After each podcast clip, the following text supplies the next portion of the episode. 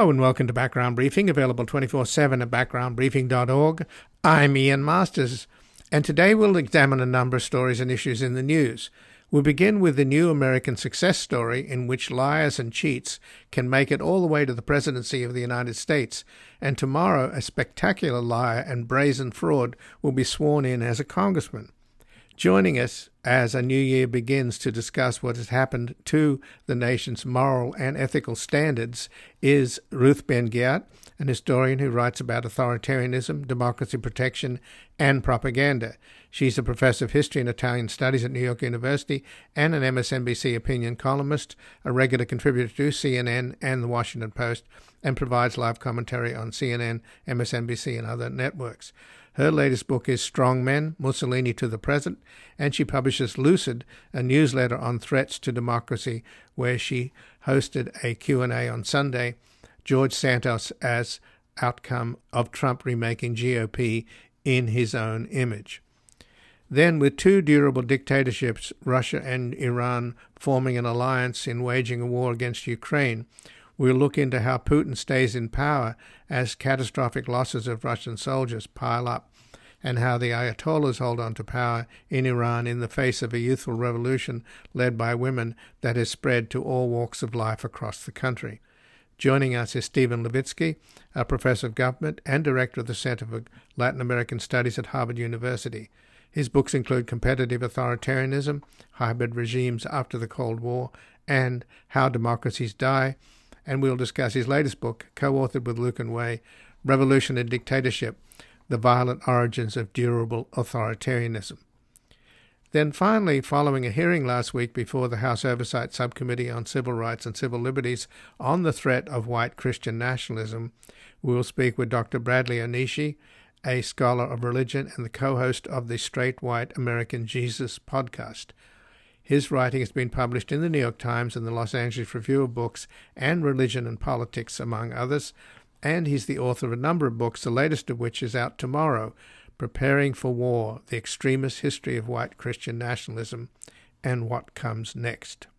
And before we begin, I'd like to thank our many sustaining listeners and donors whose continued and growing support for Background Briefing over the past year has maintained our commercial free independence as we build our online podcast audience, broadcast on a growing number of stations nationwide, expand our production team, create a new home for our nonprofit foundation at publictruthmedia.org, and make sure every program remains available to all with no paywalls.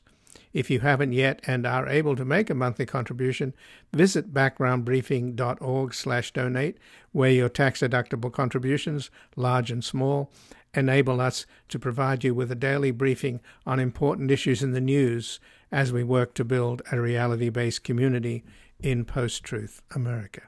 And joining us now is Ruth Ben-Ghiat, who's an historian who writes about authoritarianism, democracy protection, and propaganda.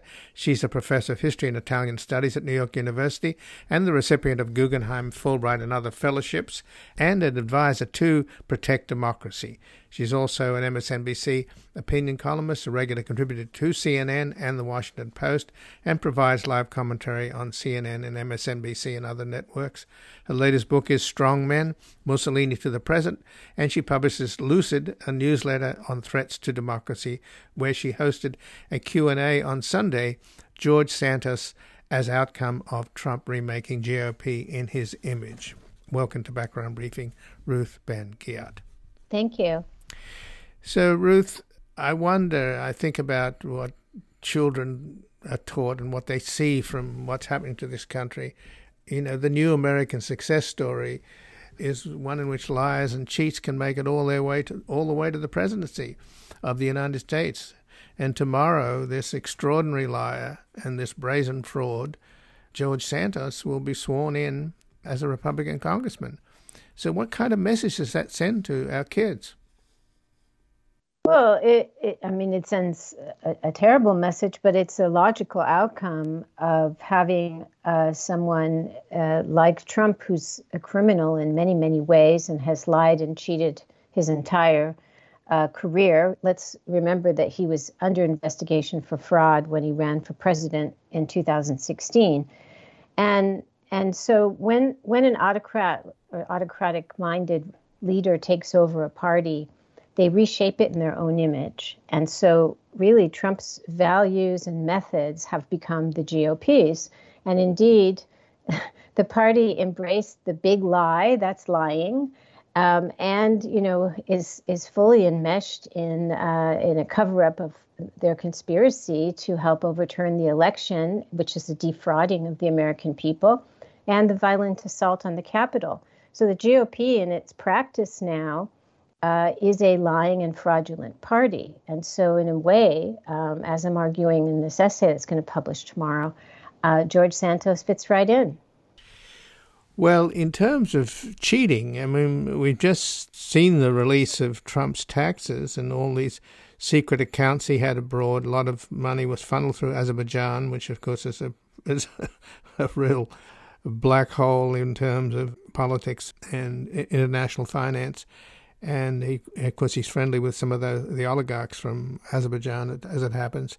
Interesting enough, the leak of this documents has created a backlash with the GOP, and uh, now the Republicans are threatening to cut the extra funding that Biden managed to get for the IRS, the 82 billion extra, so that they could actually make the very wealthy in this country pay their taxes when we have such rampant inequality.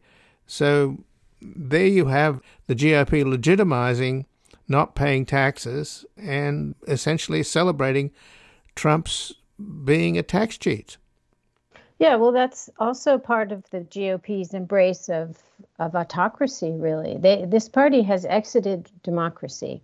And this is the big drama that we have that we have a bipartisan system, unlike a lot of other places in the world. Only got two parties. And if one party exits democracy, no longer upholds accountability, transparency, uh, is just nakedly um, pursuing uh, plunder, um, you know, of the environment, plunder of the economy, uh, benefits of only the rich, minoritarian rule. What? How do you govern? And so con- the new Congress will will come in, and there'll be George Santos sitting there with uh, kindred spirits. You know, one third of the House will be election deniers, and a lot of these people are are again they share these other attitudes. Um, they don't want the rich to pay taxes. They don't want to have the environment uh, bettered. In fact, Mike Pence a few weeks ago uh, had a, a, tweet where he said, "I hope that this, you know, climate change hearing is the last we ever have." Because they want to plunder the environment. That's what Bolsonaro, who's now in Florida, uh, after he had to flee Brazil, uh, he tried to do the same thing. He plundered. He did plunder the the Amazon. So this is what they're about. Well, Santos, of course, uh, we're starting to learn it looks as if the mystery about where his money came from, and he lied about working for Citigroup and Goldman Sachs, etc., and lied about everything and invented his family connections to the Holocaust and his own f- connections to the slaughter of, at a nightclub down in Florida. Uh, even had a charity for, you know, rescuing little puppy dogs, which all the money pocketed. But it turns out that He's made a lot of trips recently to Russia, and his campaign was in part financed by uh, relatives of, uh, of a sanctioned uh, Russian oligarch, uh, Vekselberg.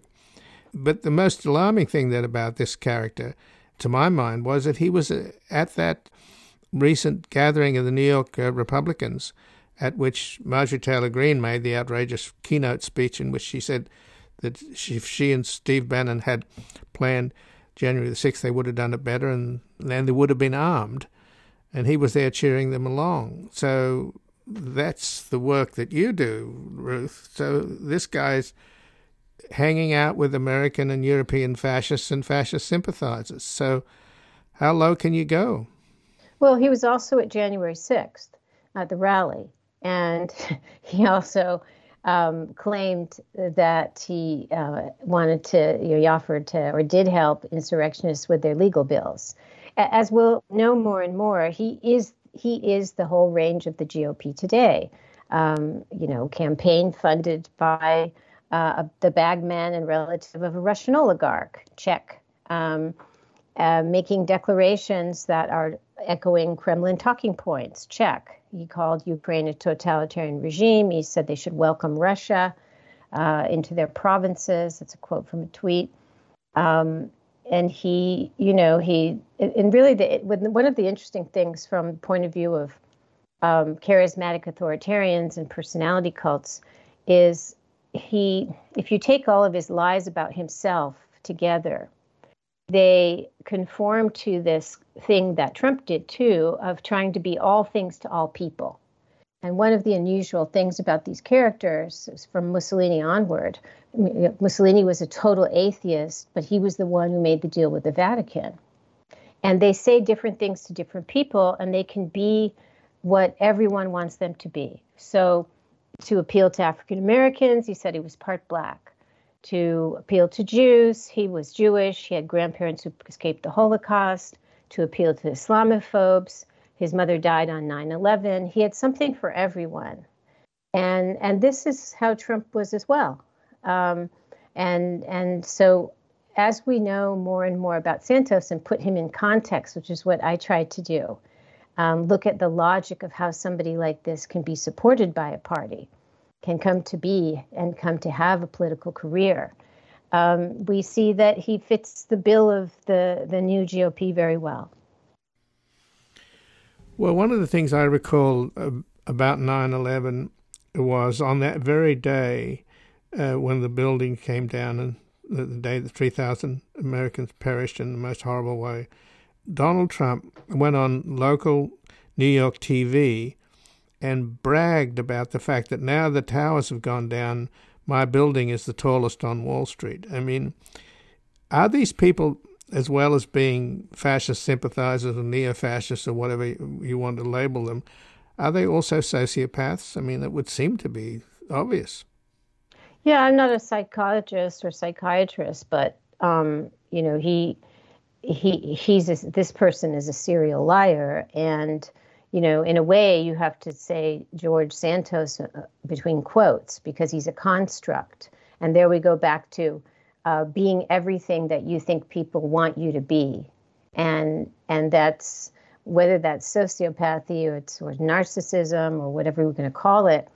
It's not. Um, it's somebody who is a con man. It goes with the con man personality, and I think it's maybe in the conclusion of Strongmen I write that authoritarians have a lot in common with con men. Um, they get millions of people to believe that they love them and they're doing well by them, and in fact, they despise them and they're plundering them. Um, so it's all very sad, and uh, that this person is uh, being seated in Congress is a scandal. But the bigger scandal is that one third of the House is going to be election deniers, and they're sitting there too. So he's in good company. He's found his tribe. Well, Kevin McCarthy hasn't said a damn thing about him, right? He he needs his vote, doesn't he? I mean, that's how how low they've sunk. Yeah, he needs his vote, but you could say that that's typical politicking. What isn't typical politicking is is they there are Republicans who are going to make an example of Santos, like Tulsi Gabbard, who hauled him on, you know, Fox News and eviscerated him, but failed to say that he was there on January 6th. So, you know, those Republicans who, even if they do speak out, they all know that they can't touch certain subjects, which is the giant criminality of having staged a coup attempt, which none of them have any remorse for. Um, and you just yourself said, you know, Marjorie Taylor Greene talks about uh, doing it all over again and doing it better so it would succeed. With arms, yes. Well, and of course, Tulsi Gabbard didn't bring up the Russian connections since she herself is clearly, I don't know whether she's on Putin's payroll, but short of that, she's a, one of the useful idiots along with Tucker Carlson that parrot uh, Kremlin talking points. Yeah, and that's why she's been able to uh, occasionally fill in for Tucker Carlson, who does the same thing. That's that's a very pointed substitution that Tucker Carlson is making. And I think this this brings up a point we it's it's a sobering point, but and I've been trying to get people to see the GOP um, as an autocratic party embedded in foreign far right networks for a long time. Um, the same as very early, I tried to get people to see Trump as an authoritarian, and people were like, well, that's not something we have here. But now we do have it here. And the GOP truly is look at the you know adulation for Orban, who comes to CPAC. Um, Giorgia Meloni, the neo-fascist prime minister of Italy, is very involved with the GOP and sees them as a kindred spirit. So I think the sooner we accept that um, many, many of these people, and Santos, again, he's got his own Russian connections, um, and who knows what else. It's it's a it's a kind of new global right, and the GOP is a hub of it. Well, we've seen how incredibly effective Putin's investment in Brexit was. Basically, paralyzed the UK to this day. So they do very well with you know rather small investments. But just in terms of Santos, obviously there's some buyer's remorse now in Nassau County. A lot of the voters are feeling burned. The guy that, that ran against him, uh, the Democrat, was obviously he was a kind of country club rich guy. Thought he was it'd be a cakewalk for him.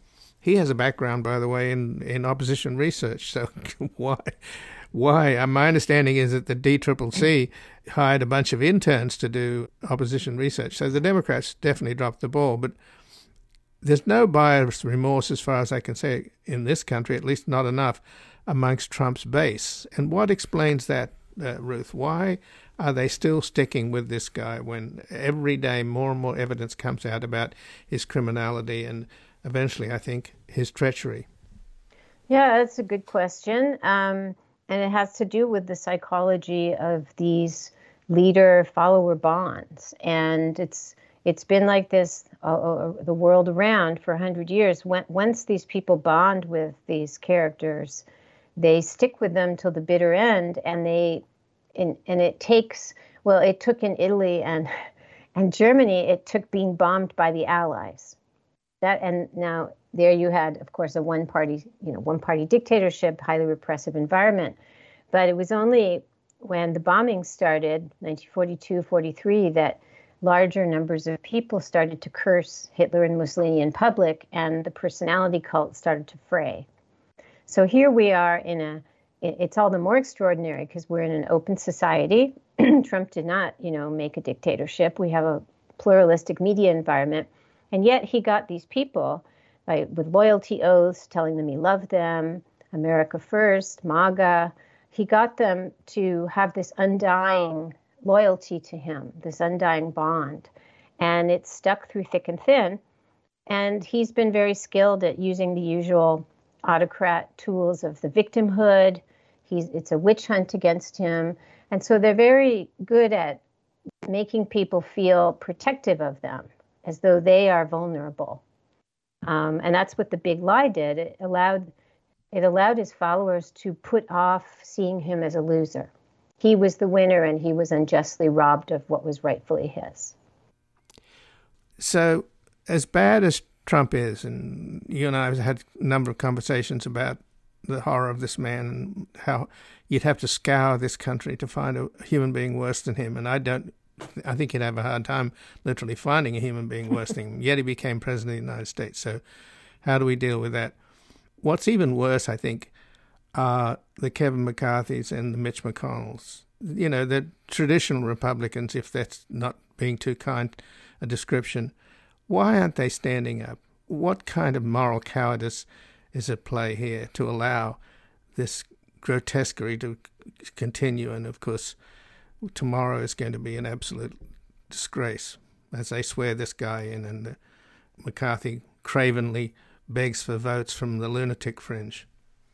Yeah, it's it's a very sad, you know, syndrome, but it's one that's very familiar to me, studying uh, authoritarians uh, who who intimidate, who threaten, who co- co-opt, who corrupt people, and the goal of somebody like Trump is to make everyone be their worst, sel- worst selves possible and lower the bar um, and that's what I meant in the beginning that their values become the party's values. So McCarthy, the, I, I'm always haunted by this. You know, before Trump had the nomination back in 2016, when it all could have been avoided, he knew, and he said to Paul Ryan in a closed door meeting, I think Putin pays Trump. And because he said that, and Trump heard that he said that, um, he had to become, to have any kind of career, he had to shut up about that entirely. And he had to become the biggest lackey of all. And he's done that very, very successfully um, up to this day. But so that decision and that change in him was made early on, precisely because he he he was a threat because he he voiced, even if it was only to Paul Ryan in a private meeting, he he had the guts to say what other people were only thinking. I think Putin pays Trump, um, and look at the change. Well, Ruth Ben-Ghiat, I thank you so much for joining us here, and I hope, even though we're starting out the new year with this depressing reality of the Republican Party, that the, there are some better angels out there that will emerge. It can't be another year of Trump. I don't want to talk about him anymore, and I'm sure you don't.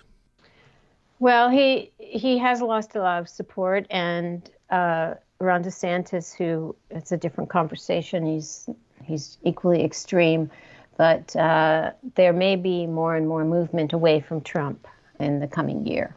But with DeSantis, that's out of the frying pan into the fire, isn't it? It is. It is. Um, yeah. well, I thank you for joining us. I appreciate it, Ruth. It's a pleasure. And again, I've been speaking with Ruth Ben-Ghiat, an historian who writes about authoritarianism, democracy protection, and propaganda. She's a professor of history and Italian studies at New York University and the recipient of the Guggenheim Fulbright and other fellowships, and an advisor to Protect Democracy. She's also an MSNBC opinion columnist, a regular contributor to CNN and The Washington Post, and provides live commentary on CNN, MSNBC, and other networks. Her latest book is Strong Men Mussolini to the Present and she publishes Lucid, a newsletter on threats to democracy, where she hosted a Q&A on Sunday. George Santos as outcome of Trump remaking GOP in his image. We're going to take a brief station break and we're back looking into the durability of dictatorships, as in the case of Russia, Putin holds on to power in spite of catastrophic losses in the war in Ukraine, and the Ayatollahs hold on to power in Iran in the face of a youthful revolution. Oh, yes, I'm the great pretender. Adrift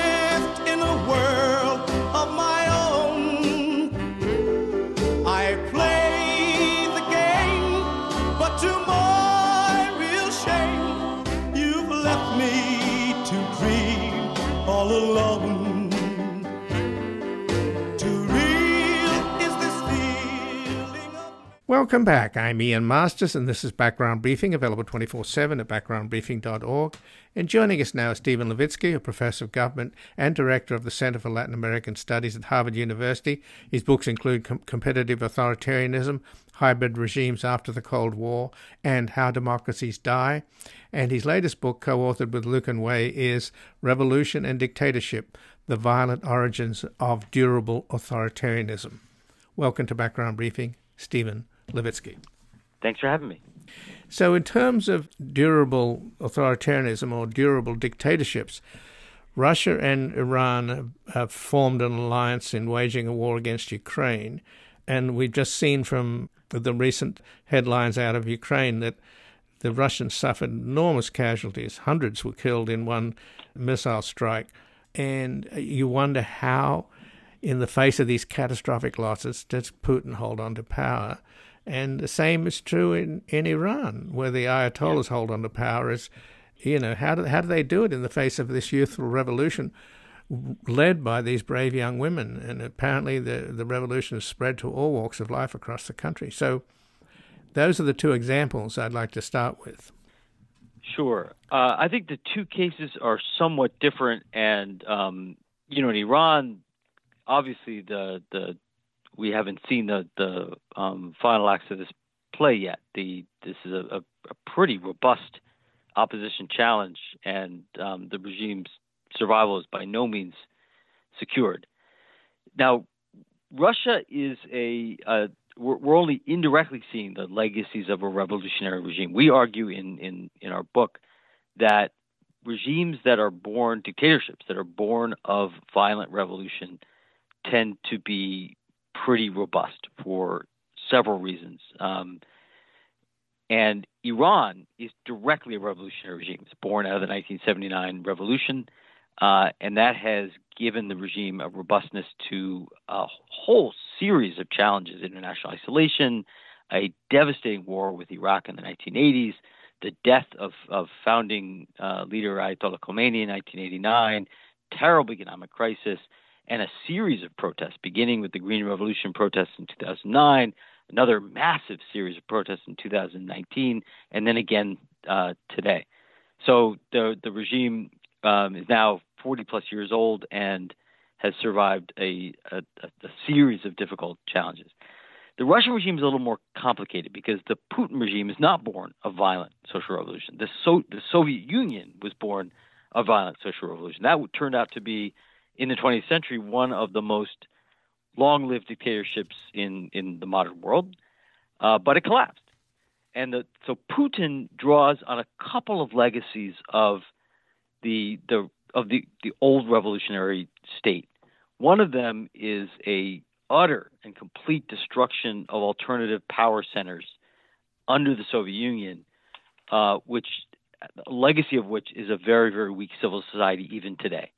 And the second thing that Putin benefits from is a very extensively developed coercive apparatus, which was only partially dismantled after the collapse of the Soviet Union. So Putin is obviously not directly. Um, this is this is not a revolutionary regime, but he does benefit from a couple of legacies of the revolutionary regime. So, in terms of China, I was really struck by the spontaneous demonstrations that happened in China as a result of people being burned alive in a building because of the stringent uh, COVID lockdowns. And you get the feeling that even though it's, it's the most ubiquitous surveillance state on the planet, that there's a sort of independent spirit amongst the Chinese people. You know, we saw the young Chinese students at Tiananmen and also in Hong Kong as well. But then we saw it right across the country, people spontaneously uh, demonstrating. And even now, Xi Jinping is hinting that maybe he'll let people blow off a little steam every now and then. So, what's the difference there in terms of Russia and China? Is it to do with the kind of culture, the people, their sense of either yearning for freedom or a sense of passivity? Uh, I would be cautious about making any generalizations about the culture or the people. Societies go through periods of protest, unrest, contestation, also periods of relative acquiescence or passivity uh, in ways that we can't always predict. Um, and so it, it, it, there's no reason, at least in my mind, why we might not at some point, could be a month from now, it could be six years from now, it could be 20 years from now, see uh, a period of contestation and protest in uh, in Russia, as we've seen in other post-Soviet states at times, and as we've seen erupt seemingly out of nowhere in parts of the Arab world a decade ago. Um, so I don't think there's anything in, the, in Russian society that that um, that necessarily makes them passive. This is a regime where uh, where civil society was was essentially defanged for three quarters of a century. It's a regime in which the state has an awful lot of economic power, so the state's ability to affect people's daily lives, uh, even to shut off the heat, to deprive people of, of, of jobs and other opportunities is, is, quite high, which weakens civil society. It's also a, a place where the economy has been until pretty recently has been pretty strong. Um, and the state has had a lot of resources thanks to the export of, of oil and gas. The state has had a lot of resources to buy a certain amount of of, of acquiescence, but none of that, none of that uh, assures that there won't be protests in the future. Uh, in the Chinese case, I mean, China is reaching a point, a level of development, a level of urbanization, education, wealth, where in other societies elsewhere in the world, whether it be Spain or Portugal or Argentina or South Africa or South Korea, you've begun to see protests. This is why a lot of uh, many scholars, at least until recently, had anticipated that if China continued to develop and continued to modernize and and, and increase level of, of, of education and wealth, that you would see a more demanding society. That was the expectation of many, many scholars, and it was it was surprising to many scholars that over the last decade, last 15 years, uh, the the the Chinese Communist Party has been able to to really quell um, potential opposition so successfully. So this is a, this is a, a, level at which we should expect a more demanding society. I think it's still an open an open question whether the regime has the mix of both economic carrots because um, the you know, Chinese citizens have have done quite well, and individuals uh, who get education have have been able to uh, get a lot of their demands and expectations met by the regime over the last 20 or 30 years, um, or whether the, this sort of mix of repression and opportunity will will not be enough, and whether they'll, they'll the regime will face greater challenge. I don't think we know, but this is a this is a, a government. The Chinese Communist Party government is unusually well equipped to deal with a demanding society. It's got a strong economy. It's got a very effective surveillance capacity, as you mentioned, uh, and it's got pretty responsive institutions as far as autocracies go. Most autocracies are really obtuse. Most autocracies don't listen to society well. And relative to most autocracies, including the Russian one, this is a pretty responsive regime. So, in your new book, Steven Levitsky, Revolution and Dictatorship The Violent Origins of Durable Authoritarianism, you analyze 13 revolutionary regimes, including the Soviet Union, Iran, Vietnam, Algeria, Cuba, etc. What about the factor, uh, for the want of a better description, the simple exhaustion that people feel, uh, like in Zimbabwe, which is a was ruled for the longest time by a despot, uh, Robert Mugabe, and his assassin, his hitman, the crocodile, named the crocodile because he threw all of Mugabe's opponents, fed them to the crocodiles. He's now in charge, and the place is a complete catastrophe. It's been a basket case for decades. The people are just starving, their money's worthless. And, and a similar situation, not as grave, has also happened in Venezuela, where I think a, something like almost a third of the country of people have just left. Is that a factor? In other words, do dictators, even if their regimes are ruinous, the ruin tends to make them durable? That's not a universal law. Um, that exhaustion with a regime and, and, and bottoming out, spectacularly poor performance, as you see, and I think you point to the, the best two cases in Zimbabwe and Venezuela, that that can cut both ways. It can lead um, to discontent, um, often a fracturing of the regime, uh, meaning somebody in the regime decides enough is enough and uh, uh, and pushes for change. And when, and when regime elites split, regimes often become vulnerable to collapse. You saw this, for example, um, uh, not quite as much of a case as bottoming out, but Serbia in 2000 was a was a disaster, was a mess, and and you got the overthrow of of Milosevic. So it's not always the case that if you this is not a recipe for success for autocrats to bottom out into the worst possible outcome. But you are right that there are cases where things get so bad that a couple of things happen. That um, people are the, the economy is so bad that people are so many people are either struggling to survive and so um, forced to dedicate so much time and energy to sheer survival that they cannot organize and protest or, or and or the most discontented and able people all leave the country and you're right almost a third of venezuela's population has has departed and so uh, this happened in cuba as well and it's happening in Cuba again today.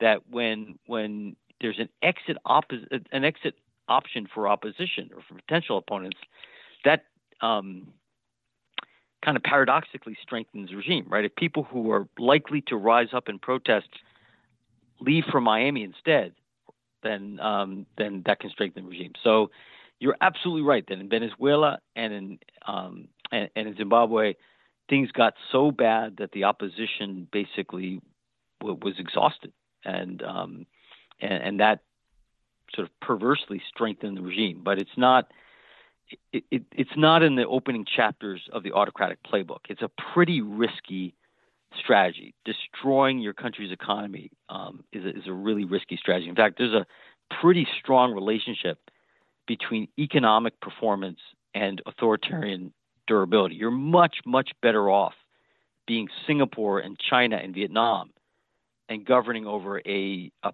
pretty prosperous or growing economy as an autocrat than you are plunging your economy into the worst possible disaster. So it's true that it worked as a survival strategy in Zimbabwe and in Venezuela. It doesn't work most of the time. Well, how much is it working in Russia, though, given that so many talented young Russians have fled because of the yeah. well, I think it's too early to tell.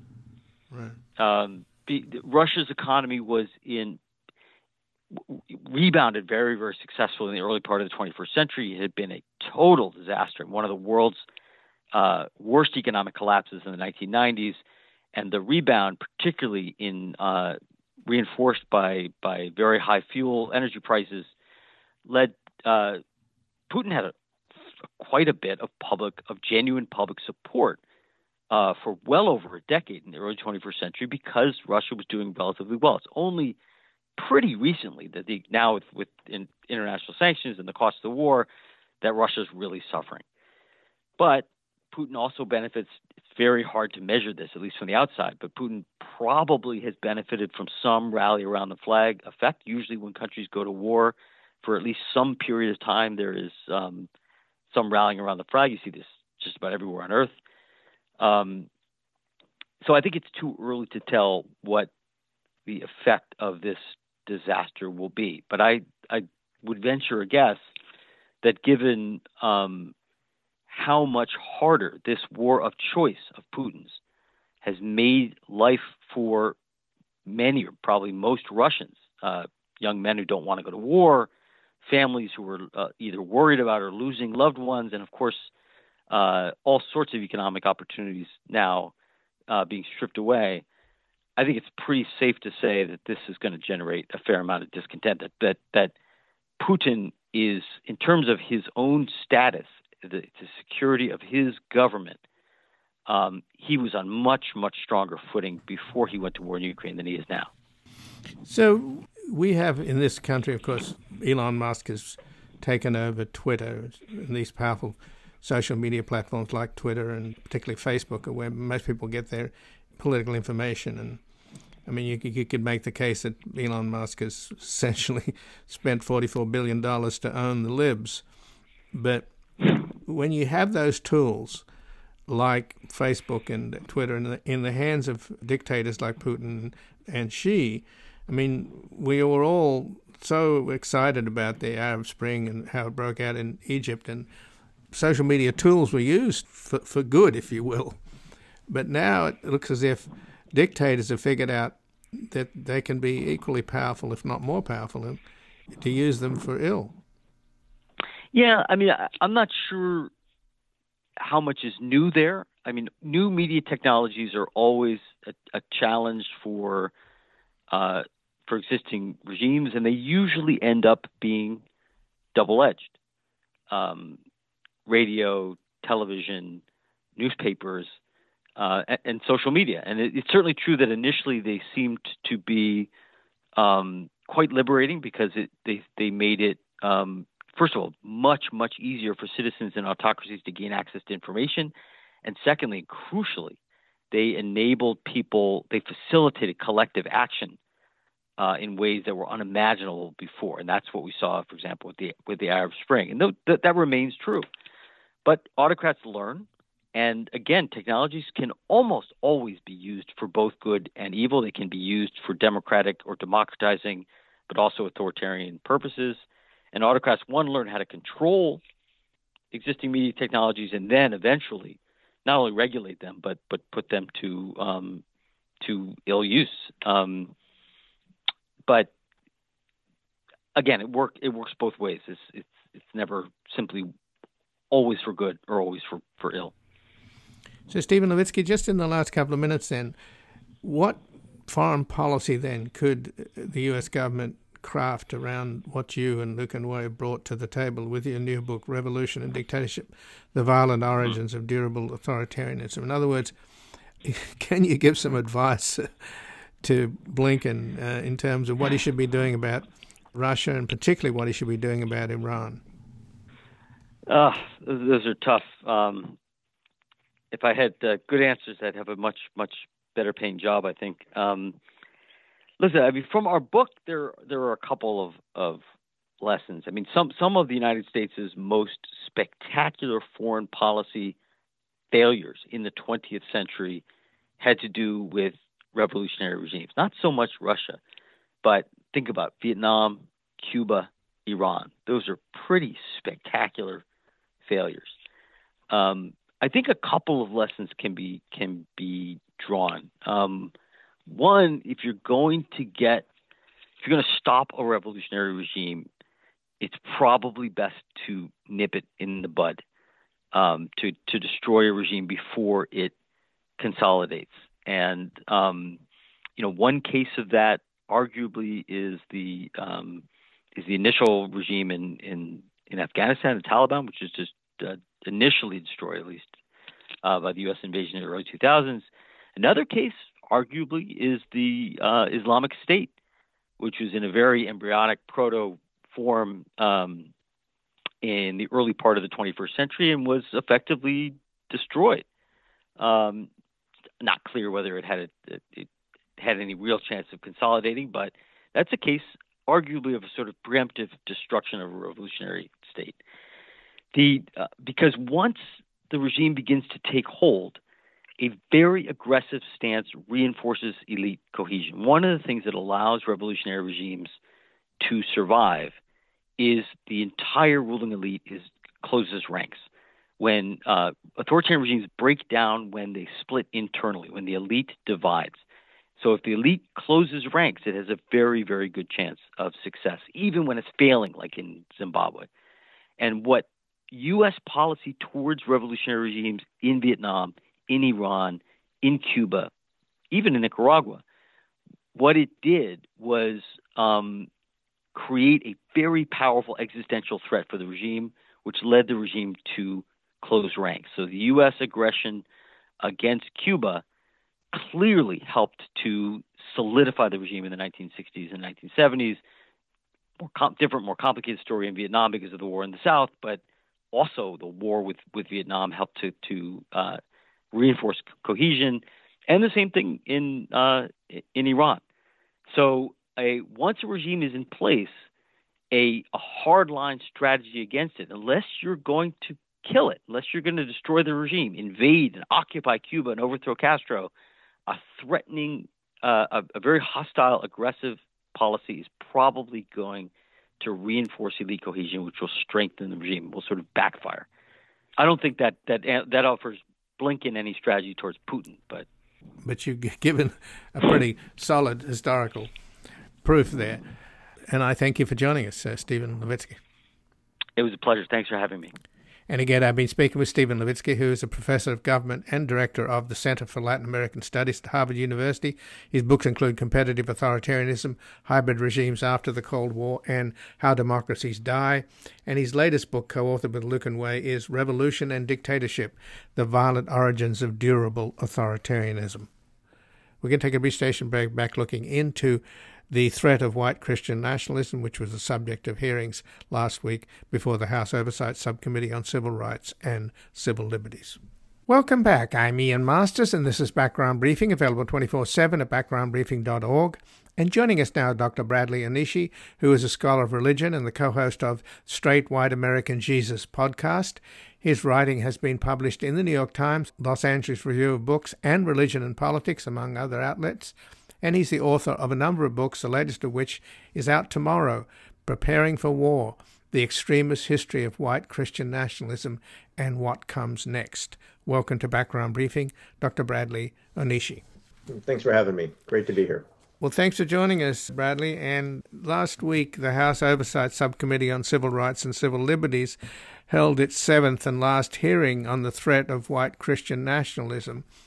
And also, it's interesting to note that there's been some complaints from faith leaders about the recently released 845 page document released by the January 6th committee on their hearings, which basically doesn't even mention the threat of Christian nationalism as it manifested itself on January the 6th on the insurrection. Actually, it mentions it uh, exactly once and only in passing. So let's start with the House Oversight Subcommittee. What's your sense of whether this is a clear and present danger as we enter the year 2023? And we know that some of these rabid white Christian nationalists in the Congress, particularly Marjorie Taylor Greene, are playing an outsized role because Kevin McCarthy, the incoming speaker, desperately needs their vote. It very much is a clear and present danger. And I think we can see that in the people that we think often of, unfortunately, like Marjorie Taylor Greene and other people who are front and center uh, in Congress and in uh, our uh, other forms of leadership. I think we can also see it in churches and other movements uh, uh, around the country. Uh, I have been doing an audio series on the New Apostolic Reformation, which some people may have heard of, but this is a group of people who mobilized millions of Christians ahead of January 6th to think of the election as illegitimate, to think of Donald Trump as the rightful president, and encouraged the leaders, encouraged them to uh, be at DC if they could on that fateful day. And if they couldn't, uh, they encouraged them to support those who would be. Uh, we reported earlier today on our show that some of them even met uh, at the White House uh, in the week ahead of January 6th and uh, were given access, I shall say, to Trump White House officials. So this threat continues. those who helped to instigate the insurrection uh, were not re- held responsible, and their white Christian nationalist supporters uh, are still fighting the fight of the big lie and the desire to take back the country in their mind for God. And so here we are. But then, why did the January 6th committee not talk about this key component in the uh, insurrection? You, you saw the flags, and it's pretty clear that there was a strong component of white Christian nationalism there and yet they didn't mention it or barely mentioned it in their 845 page document. And one of the key members of the committee, uh, Adam Kinzinger, is himself an evangelical who's incredibly outspoken in his criticism of white Christian nationalism.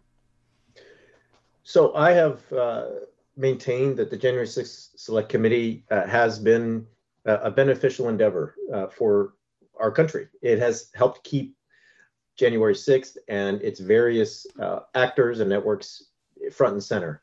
But the lack of mention of Christian nationalism uh, is a grand failure uh, when it comes to their report and to their investigation. Uh, for those of us, scholars of religion and journalists who have studied this, uh, the religious dimensions of January 6th are, as you say, in uh, front and center. the flags, the symbols, the Bible verses, they're all there. not to mention the prayer gatherings, the worship song singing, and so on and so forth. And as I just mentioned, not to not to overlook the organizing factors, the way that those Christian nationalist leaders rallied their supporters to be there on that day.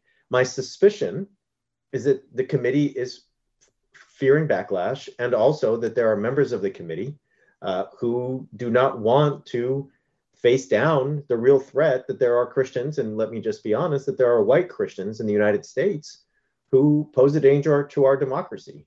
There's a sense of Christian privilege here, where uh, if this were another religious group, if if there were uh, uh, Muslim leaders who spouted violent rhetoric about the need to battle uh, evil forces in our country, uh, we would see a much different uh, approach, if you ask me. Well, I find it extraordinary that, I mean, I, going back to Ronald Reagan's election, where he defeated Jimmy Carter, who is, is a genuine evangelical Christian. He teaches Sunday school.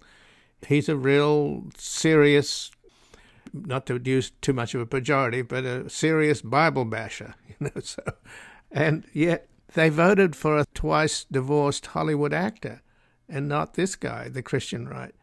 And then at the rally, Trump basically put a target on Mike Pence, and, and nobody's more Christian than Mike Pence. He, you know, he prays all the time, you know, in his office, and he's very devout. And yet Trump summoned the mob, put a target on his back. They erected a scaffold to hang him, and frankly, and I talked to a legal scholar the, the other day who was clerked for Supreme Court Justice Ruth Bader Ginsburg. He pointed out that Trump either wanted his vice president murdered or would have been happy with the result because Trump would have then been able to appoint his flunky as a vice president and make sure that the election wouldn't be certified.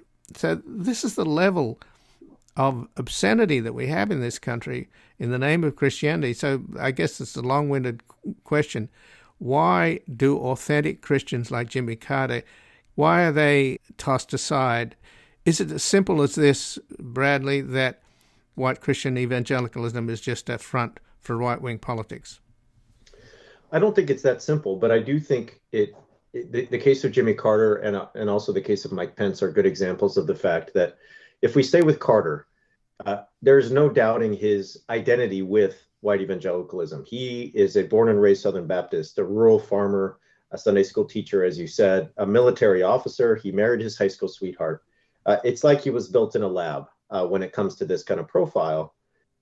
And yet, his politics didn't line up with their agenda. And so, what that example shows us is that it's not a matter of identity or piety, it's a matter of power. That you are there to help us accomplish our goals when it comes to abortion, when it comes to foreign wars, the military, immigration, and so on. I think the other answer, and this is where we might get to Mike Pence, is that in the wake of the Obama years, the religious right turned from a group that uh, talked about winning uh, back America by way of voting and persuasion, by way of hearts and minds and prayer, to a group that dropped those uh, those pretenses and determined to take the country back any way possible. And Trump was the perfect guy because he's not a Christian, and therefore he's not held back by Christian virtue. He's not going to need to act like a Christian man. He's not need, going to need to say the right Christian things like Pence or Rubio or, or Ted Cruz might, Mike Huckabee. He's a barbarian. He's a brutal, brutal leader who they knew, they intuited would do anything needed to punish and oppress and marginalize their enemies. And when Mike Pence wouldn't do what they wanted on that day, he became their enemy. And so, if you look closely at those gallows, I, I chronicle this in my book. There are Bible verses written uh, on the gallows uh, justifying the, the, the attempted murder of a Christian vice president named Mike Pence. And to me, those two factors are very important in this whole equation. So, Bradley, as this year begins, is this going to be? We started out talking about it as a clear and present danger, but you know there are indications, for example, that young Americans are drifting away from Christianity, and I think good reasons. Looking at these televangelists, they have nothing to do with what the prophet Jesus was, was all about, which is ministering to the poor. You know, you've got what's his name, Osteen, the televangelist, saying, you know, God wants you to be a winner, not a whiner. You know, I mean, the prosperity gospel. It's a it's a heresy. So, are we talking about something that's eclipsing and in decline? Uh, I think the answer is yes and no. I, I have a, a, colleague and friend, Andrew Whitehead, who's made the case very persuasively that uh, in terms of numbers, there is decline. It's an aging group. It's a group who is having a hard time recruiting new people. It's also a, a group that's having a hard time, as you say, uh, keeping its young uh, in the flock. And so uh, the, the religious nones, those who are unaffiliated with religion, are the fastest growing religious group or non religious group in the United States. However, uh, two, two things and two reasons I think that we should not uh, consider this group to be one that will be going away anytime soon. One, they consider themselves to be the founders of the country, and they are overrepresented in our government. 88% of Congress is Christian in some way. Now, not all those are evangelicals, but the point is, is that they are overrepresented in the halls of our government, from Congress to mayoral seats, uh, and everything in between. Uh, and so the amount of power and money that has been invested in the infrastructure of American politics on the part of this demographic is immense.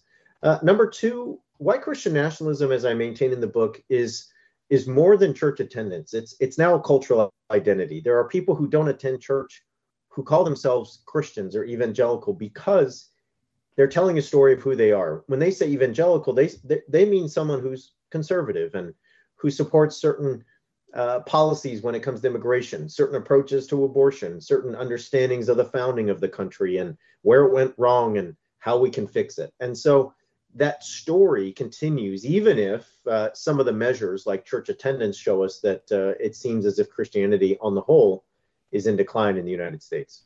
So, in the last couple of minutes, I've often talked to religious scholars and religious figures. On uh, Christmas Day, I had the co founder of the Poor People's Campaign on to talk about the message of the prophet Jesus uh, on the birthday of the prophet Jesus and uh, how it has, has strayed, shall we say. So I've often invoked the notion of where's the religious left. So just in closing, can there be a religious left in this country? In other words, the values of white Christian nationalism are so horrific, and you've you've got regimes like the Ayatollahs in Iran. We've seen what theocracy does. We've certainly seen what theocracy does with the Taliban on a daily basis. So I'm just wondering whether there can be a countervailing movement to basically put these people in their place because they're heretics, really. There can be, and I think we saw some of that in uh, the 2022 midterms. Uh, I, I, think some of the things that will are a challenge on that front are the fact that the religious left is smaller and it's more diverse. And, and don't get me wrong, anyone listening, I think diversity is uh, is a great uh, uh, value of American democracy and American society. But diversity means uh, coalition building. It means a lot of work, uh, getting on the same page and cooperation. And that work is invaluable. It's rich. It's part of what makes the human tapestry uh, so wonderful. However, the other side trades in uniformity. It trades in conformity. And so the ability to mobilize politically is a much uh, straighter line when it comes to the right or even the religious right as it may on the religious left. And so we saw that in the, the 2020 midterm, 2022 midterms. We saw Americans vote for democracy as the kitchen table issue. We saw groups from, uh, you know, mainline Christians to Reform Jews to uh, Asian American Buddhists and so on and so on and so on uh, realize the threats that are being posed to our democracy uh, and those continue. And so the organizing, the marching, uh, the activism needs to continue uh, as we continue to face uh, threats to our republic going forward. Well, Dr. Bradley Onishi, I thank you very much for joining us here today. Thanks for having me. And again, I've been speaking with Dr. Bradley Onishi, who's a scholar of religion and the co host of Straight White American Jesus podcast. His writing has been published in the New York Times, the LA Review of Books, and Religion and Politics, among other outlets, and he's the author of a number of books, the latest of which is out tomorrow Preparing for War The Extremist History of White Christian Nationalism and What Comes Next. This has been Background Briefing. I'm Ian Masters, and I'd like to thank producer Graham Fitzgibbon. And to help us sustain this program into the future and assure it remains free to all, please take a moment to support us by going to backgroundbriefing.org slash donate or publictruthmedia.org where you will find our non-profit Public Truth Media Foundation, where your tax-deductible donations, large and small, keep us broadcasting. And if you missed any of today's program and would like to explore our vast archives, you can find us at backgroundbriefing.org, where we'll include extended interviews searchable by topic, and have made it easy for you to sign up for daily email updates that provide links to resources, articles, and books discussed on the program. Also, you can find links there to subscribe wherever you get your podcasts, and we also encourage your ratings and reviews on these platforms. Find us on Twitter and Facebook at Ian Masters Media, and please do help us reach more listeners by sharing this program with friends, family, and colleagues. And I'll be back again tomorrow with another background briefing at backgroundbriefing.org. Bye for now. The guy that lived next door in 305 took the kids to the park and disappeared by half past nine.